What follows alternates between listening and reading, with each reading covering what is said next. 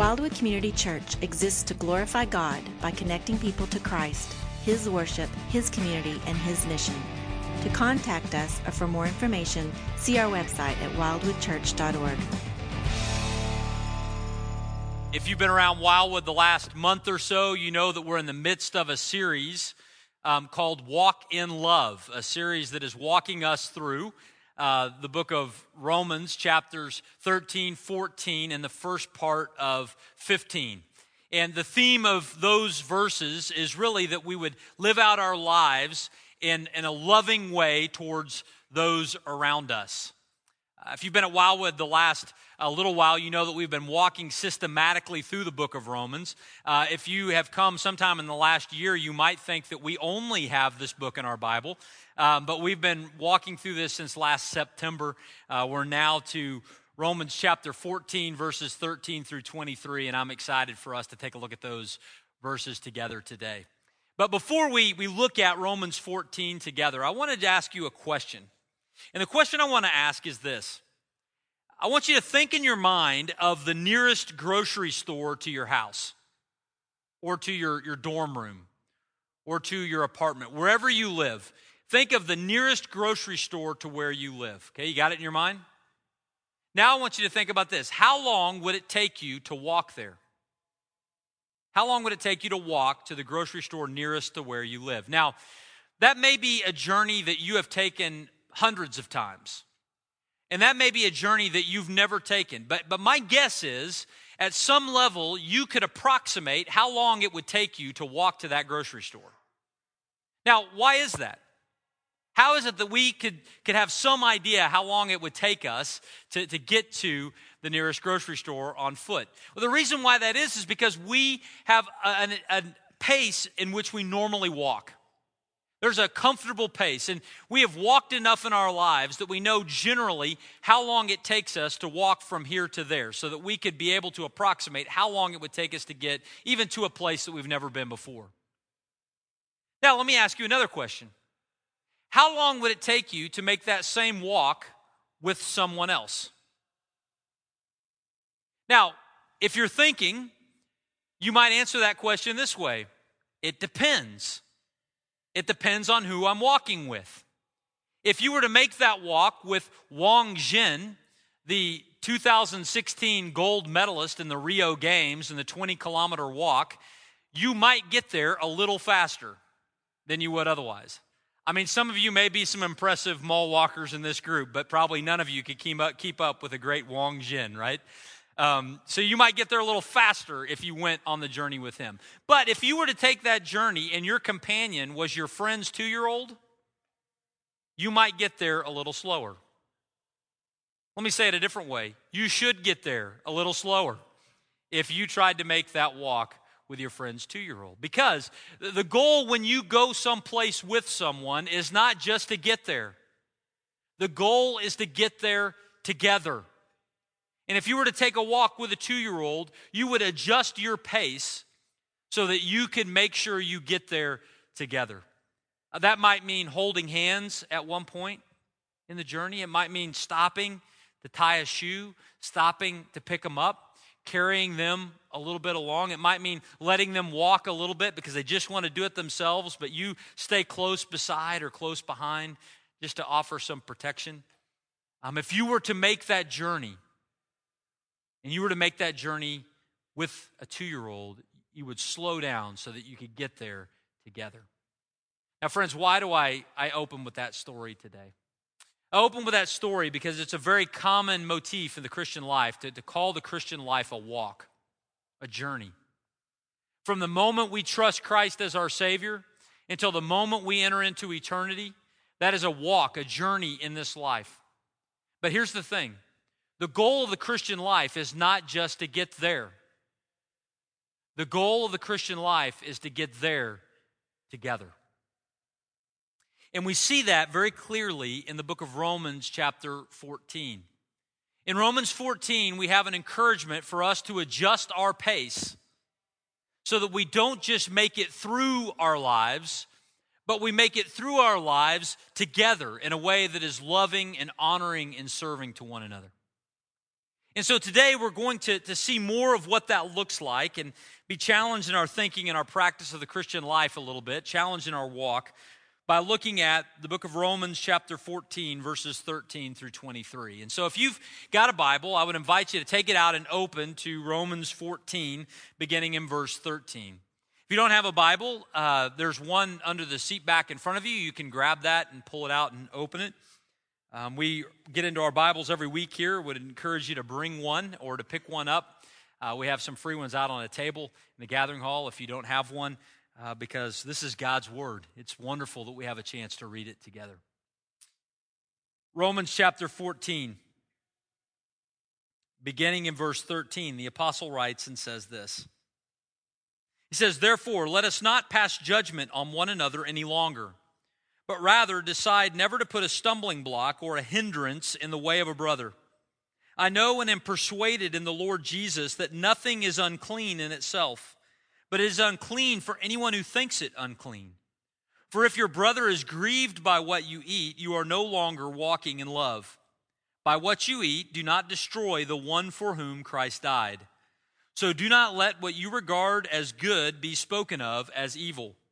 For the kingdom of God is not a matter of eating and drinking, but of righteousness and peace and joy in the Holy Spirit. Whoever thus serves Christ is acceptable to God and approved by men. So then, let us pursue what makes for peace and for mutual upbuilding.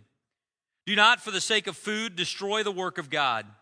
Everything is indeed clean, but it is wrong for anyone to make another stumble by what he eats.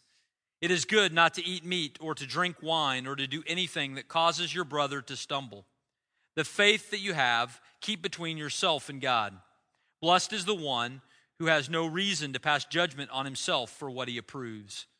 But whoever has doubts is condemned if he eats, because the eating is not from faith. For whatever does not proceed from faith is sin. Now, in these 10 verses today, we're going to see three things about getting there together. Three things about what it looks like for us to walk in love together. The first thing that we're going to see is this we're going to see that we're going to see ethics as effects and not objects. Ethics as effects and not objects. Now, that is hard to say, uh, but it's even harder at times to live. Where do we see that in this passage? Uh, it's, it's interesting, uh, friends. We're going to walk our way through this passage and each movement of this message today rather than going sequentially just from the first verse to the last because it's almost as though the apostle paul is winding a kite string of truth here so he's coming back again and again to certain themes and the first theme that he comes to is that we need to view ethics as effects and not just objects. Now what do i mean by that? Let me just think of it this way.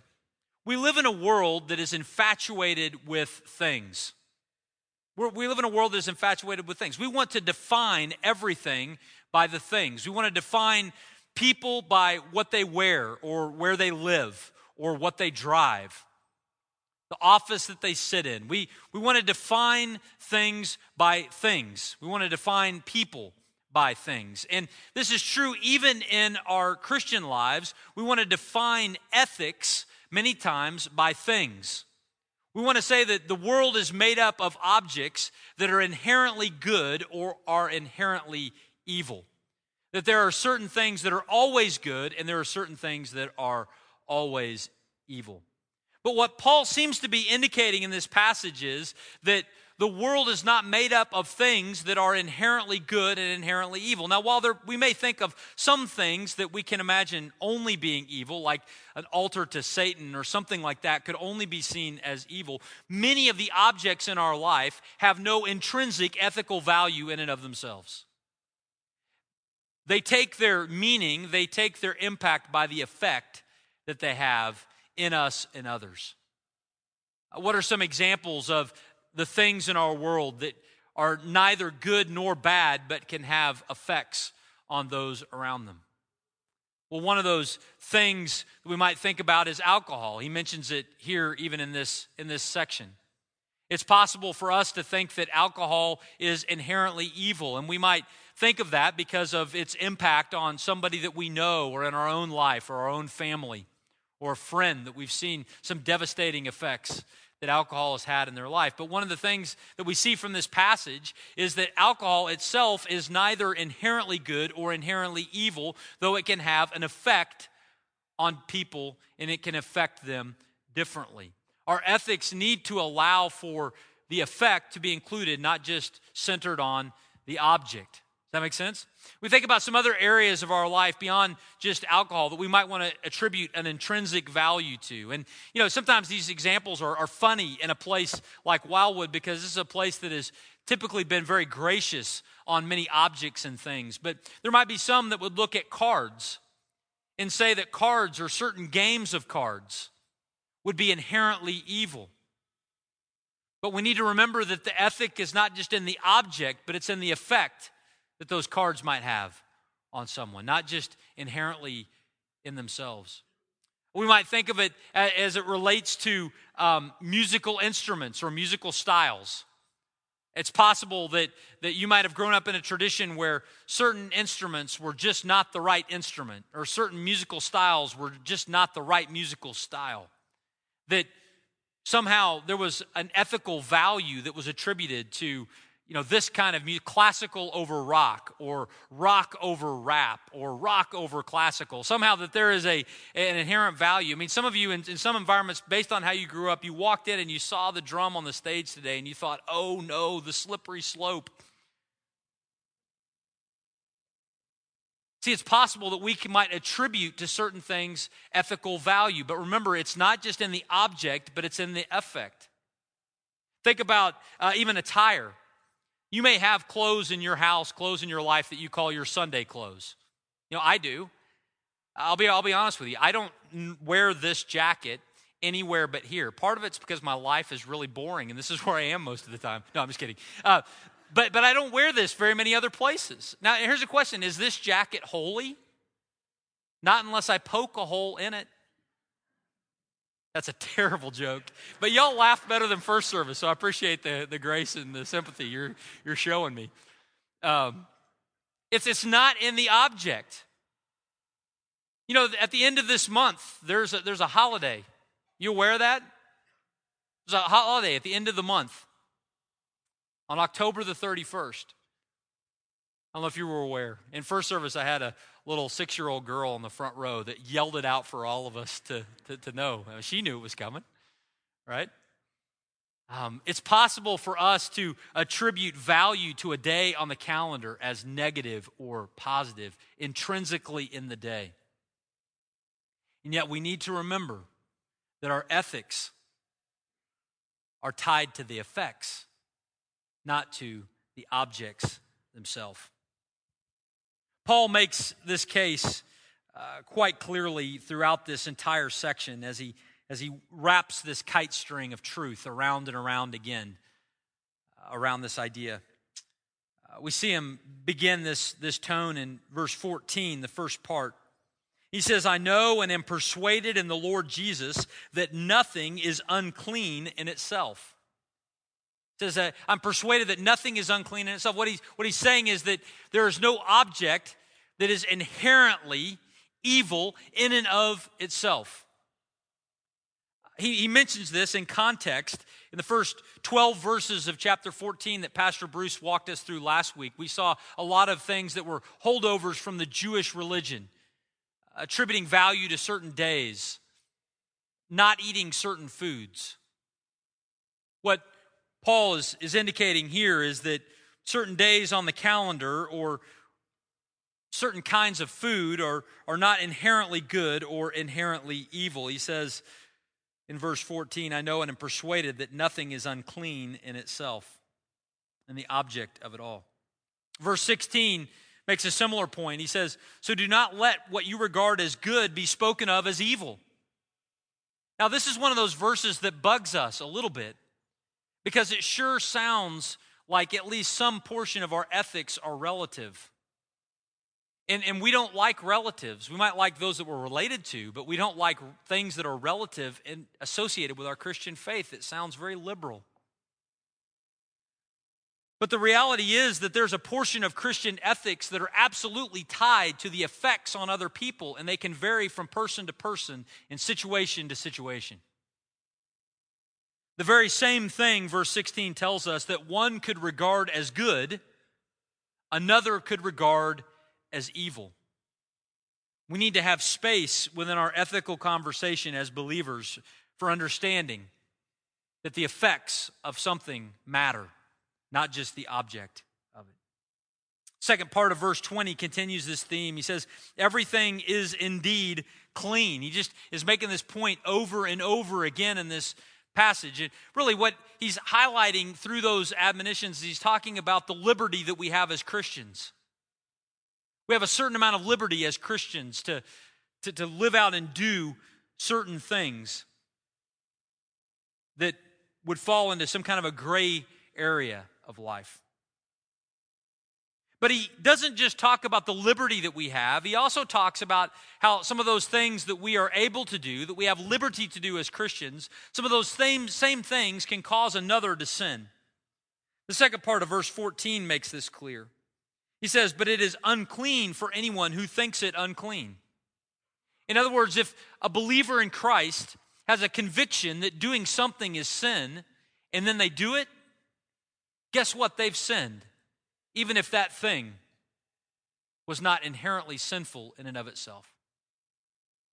If we have a conviction against alcohol, that we should nobody should take a drink, that I should not take a drink. It would be sin to take a drink, and then I take a drink. Guess what? Regardless of whatever theology book you share with me, it was a sin for me to drink that.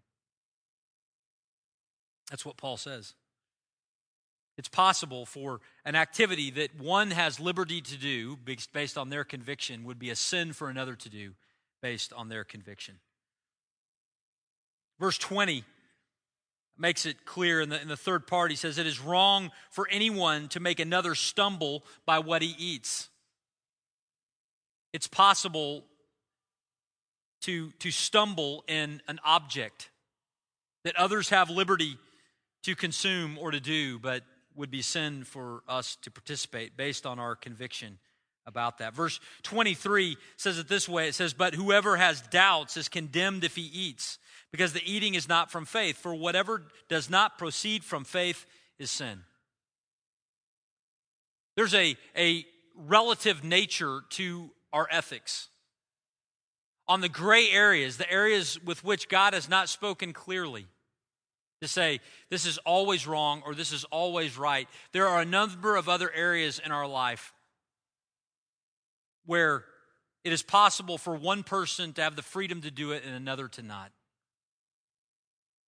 And we just need to remember that and to know that. Now, if you're wondering what some of those areas are or the things that we could have conviction upon, if you weren't here last week, I'd encourage you to go to our website and under the, the worship setting, there is uh, our messages are on there, the audio, and you can listen to Pastor Bruce's message from 14, 1 through 12 from last week. It will help illustrate that concept even more. But we need to remember that our ethics have this component that is effects and not just objects. Now, a second truth that I think we need to see as we begin to put this, this together in these verses is this that we need to focus on the eternals not the externals. Focus on the eternals and not the externals. Again, it is so possible for us to want to focus on the externals of our life and the lives of others. We want to think through all of the externals, the way that we live our life, and the decisions that we've made on a number of issues of liberty.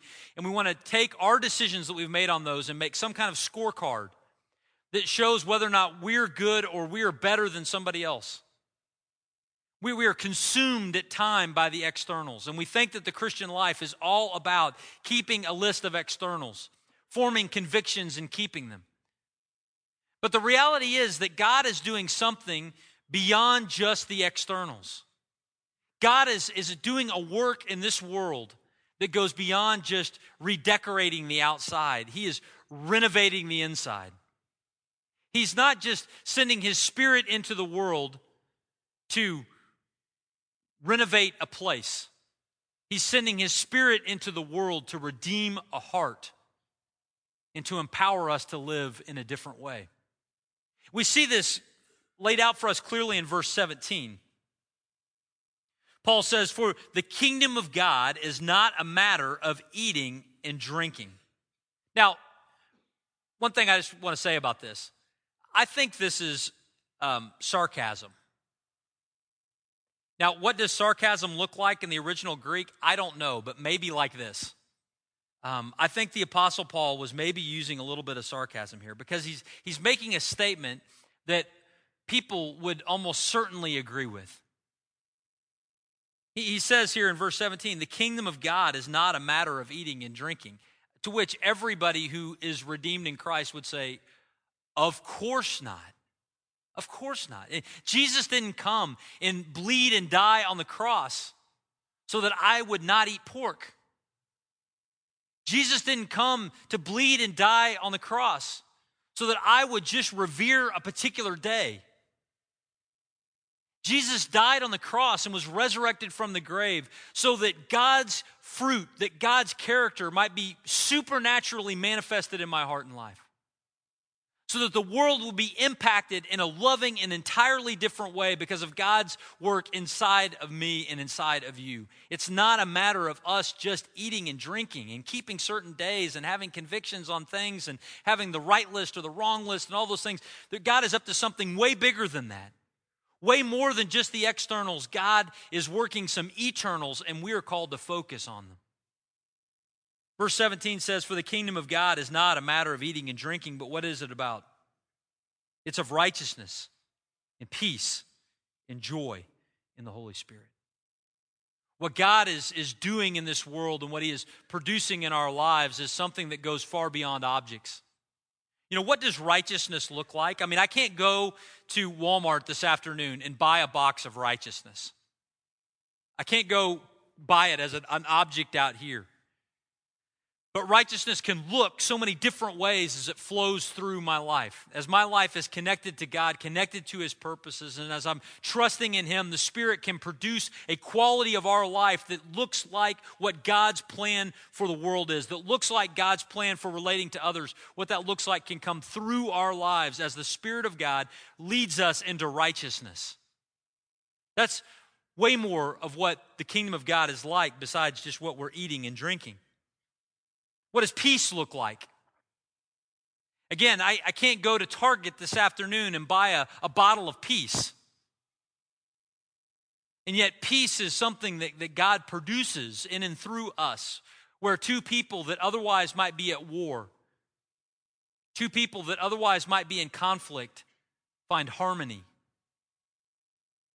They lay down their arms against one another and they, they join arms together because a peace is created. Kingdom of God is like peace. Kingdom of God is, is like joy. What does a jar of joy look like? We, we don't know, but we, we know when we experience it. We see it on the face of another. We, we feel it as this, this contentment in our hearts regarding our circumstances and what God has for us. See, the kingdom of God wants to produce within us things that go way beyond the externals and focus on some eternal fruits that He is producing in and through us through the work of the Holy Spirit. See, friends, we are not just to think of objects, but we are to think of the effects of those objects in our lives as we focus on the eternals, but not the externals. Now, here, here's an interesting thing. When I share all of that with you at some level, at some level, uh, you begin to go, okay, so the, the, the appropriate application of this would be to tell the most conservative people among us to lighten up. Don't you, don't you think that? I mean, if I was going to write this based on those two principles right there, that ethics as, as effects and not objects, that we're to focus on the eternals and not the externals, my next point you might expect would be so if you have a lot of convictions, about things. Knock it off so that we can experience liberty. But that's not what it says. What it says is something far more beautiful. It's a call for us to walk at a pace together, to slow down and to gather together as a full body of Christ, those that want to run ahead in their liberty and those that are walking a slower pace in their conviction. And we are called to walk together. The way he says it in the passage is this we are not to tear down what Jesus is building up. Don't tear down what Jesus is building up. Now, it's interesting as this is, is laid out for us in these verses. He's going to talk about the impact that our life has on another. And, and as he does so, I want you to, to see the severity of our impact on others. What that does is it helps us to understand something about what he's getting ready to tell us. He's talking about actions that we do, liberty that we express, that actually causes another believer to sin. Not liberty that we express that there would be some kind of disagreement over that. I'll give you an example. Uh, you know, if, if David's favorite music was rap music, um, I don't know if it is. We've not had this conversation, but let's just say for a moment that it is. If David's favorite music is rap music, and my favorite music is country and western, um, it's not, by the way, but let's we're having fun. So let's imagine that we have this kind of a thing. Um, we have a disagreement over that. This is, this is not talking about two people who have a disagreement over that. What, what this passage is talking about is if that disagreement leads to someone sinning. In other words, if, if David so felt that country and Western music was somehow inherently evil and it was sinful to listen to. And yet, when I pick him up to go uh, to lunch on Tuesday, if all I'm playing is Toby Keith, then I am causing him to sin by placing him in that environment. It's not a simple disagreement, it's causing him to sin. We are called, friends, to be mindful of those around us and to realize that the decisions that we make in our lives have consequences in the lives of others. Listen to how he describes our lives and the lives of others. One, one, other thing to note before we see that throughout this section, you'll see him use the word brother. He's talking here about connections and relationships with other Christians, not just people in general. He says in, in verse 13, he says, Therefore, let us not pass judgment on one another any longer. That's tied back to what we looked at last week. But he says, but rather decide never to put a stumbling block or a hindrance in the way of a brother. This idea of a stumbling block or a hindrance is the, is the admission that our lives can cause another to stumble into sin. You know, in our, in our house uh, this last week, we had a box in our garage that had some components in it from Monroe Elementary School's Jogathon. And that box got placed on the stairs going from our garage, from our house down into our garage. Now, that box was in a location on those stairs that it was not in the path that my wife takes to get to her car. But it was in the path that I take to get to my car. And so I walked out and I tripped over that box.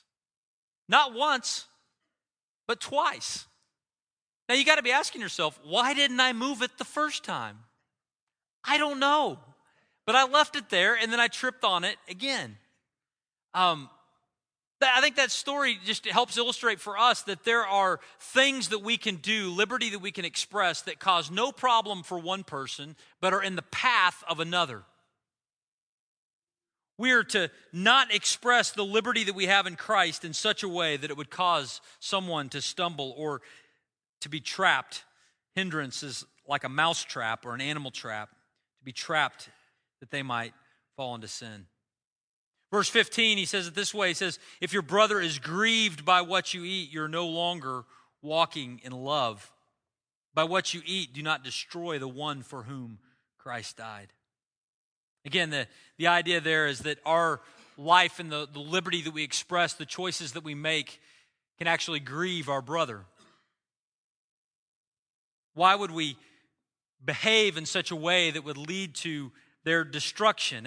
I don't think it's talking here about their spending an eternity in hell, but it's talking about tearing down the spiritual growth in their lives. Why would you exhibit your liberty by what you watch or what you listen to or what you wear or what you drink or what you eat in such a way that it would damage your brother in Christ for whom he died. Why would you do such a thing? Verse 19 says it this way. He talks not about the negative here, but about the positive. He says, So then let us pursue what makes for peace and for mutual upbuilding. In other words, why use your liberty to tear down or create an opportunity for sin in your brother's life? Why not use your liberty for an opportunity to love your brother and to build them up? What does that look like? Verse 21 lets us know it is good not to eat meat or to drink wine or to do anything that causes your brother to stumble. In other words, we would restrict our own freedoms in order to build up our brother. William Mounce, in his commentary on this section, says this about this idea. He says, While freedom is a right, it is not a guide for conduct. This is super important for us to see, friends, because as Americans, we're freedom junkies, aren't we? We love freedom. We want to know what all we can do. And as Christians living in a country like America, we want to know the boundaries. What, what am I able to get away with? He says our freedom is, is not a guide for our conduct. What we can do, what is permissible, is not what we should ask. It's not the right question. He says, instead, love serves that purpose. Love is our guide. Rights are to be laid aside in the interest of love. As it relates to the ethical areas of our life, how can we make decisions that would lead to the building up of our brother or sister in Christ? Now, at a, at a principled level, this resonates with you, doesn't it? At a principled level, this, this makes sense to you. Because if I were to ask you this, I mean, think of somebody in your life that you want to see grow spiritually. For some of you, it would be your spouse. For others, it would be a roommate, a friend at school, somebody you work with, a sibling, your parents, your children. There's somebody in your life that you want to see grow spiritually. Now, let me ask you, what would you give? What would you give for them to grow spiritually? Very, in a very crude way, what would you pay for them to grow spiritually? Some of you would pull out a check, and if it was a guarantee, you would, you would put several zeros in that check for that person to come to know Christ, for that person to, to grow in their faith, for that person to make decisions consistent with who they are in Christ. You would, you would put a lot of zeros. We, we do this all the time. We invest in our kids going to camp, we invest in our kids going on mission trips. We, we invest in these things because we have this belief that if we could just invest in the right things, that they might grow spiritually. Friends, we have a desire within us to see our friends grow. This passage lets us know that there's a cost that we can pay so that our friends grow. And it's that our ethics would be influenced by the effect they have in the lives of others. Not just writing a check with zeros on it, but making a decision to restrict what I drink or what I eat or what I say or what I listen to or what I watch or what I wear or where I go in some ways in order to love my friend who might be tempted to sin as a result of the liberty that I have. Friends, we are called to not tear down what Christ is building up. Now, you may feel like I've been sufficiently vague in my presentation today. And you may think that Paul has been sufficiently vague in his examples today. But I think that's by design. Because the gray areas in your life are different than the gray areas in my life in, the, in terms of the things that you're dealing with. But here's the deal we are all called to have a category in our decision making that involves a love of others instead of just what will serve me and my desires. Now, we're going to, to end our service today by having an extended time of worship while we celebrate the Lord's Supper together. And we're going to do that in a little bit of a unique way to highlight some of the, the facts that we um, have talked about today from God's Word. And so, as we begin to make this transition, I'm going to invite our worship team to come up. And I'm going to invite the, the team that is going to help us serve our communion to come up. Um, and I'm going to explain how we're going to celebrate uh, the Lord's Supper uh, this morning. So, we're, we're going to come forward for communion today. And, and if you have trusted Christ in your, as your Savior, uh, we invite you to come and participate in this meal today. Whether that is a decision that you've made this morning or whether that's a decision that you've made years ago, if you have trusted Christ in your Savior, you're, uh, you're welcome to join us at this table. And we're going to, to come up, and we have four individual tables here at the front.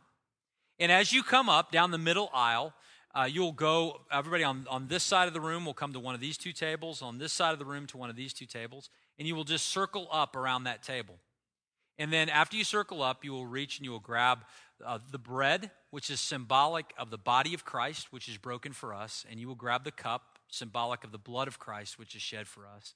And then when everybody has gotten those elements and everybody is circled around the table, you will partake of those elements together and then you'll go back down the outside. Why are we doing that today? We're doing that today because as you gather, what will you see across the table? Someone for whom Christ died. We are called to love one another, and we will remember that with the love of Christ, a reminder of that love sitting right between us. We would not tear down what Christ is building up. And so we'll partake of communion in that way, coming up the center aisle and back down the outside. And while we're doing all of that, we will be singing um, songs together. Um, at the very beginning of our time, we'll pass our offering, and then we'll begin to invite you to come forward um, a wave at a time uh, for communion. So let me, let me pray for us. Father, thank you for the opportunity to be together today and to celebrate this, this meal. Celebrate this meal not as an individual, but as a congregation celebrating together what you have done for us in Christ. Father, I pray that you would just allow us as we partake of this meal together, um, just to remember all that you have done for us in Christ. And that you would orient our lives not towards pursuing liberties ourselves, but towards loving others as the Spirit works within us. Not in the externals only, but in the eternals as it flows through the internal of our life. Father, thank you for this meal today and this opportunity to be together. And we pray these things in Jesus' name.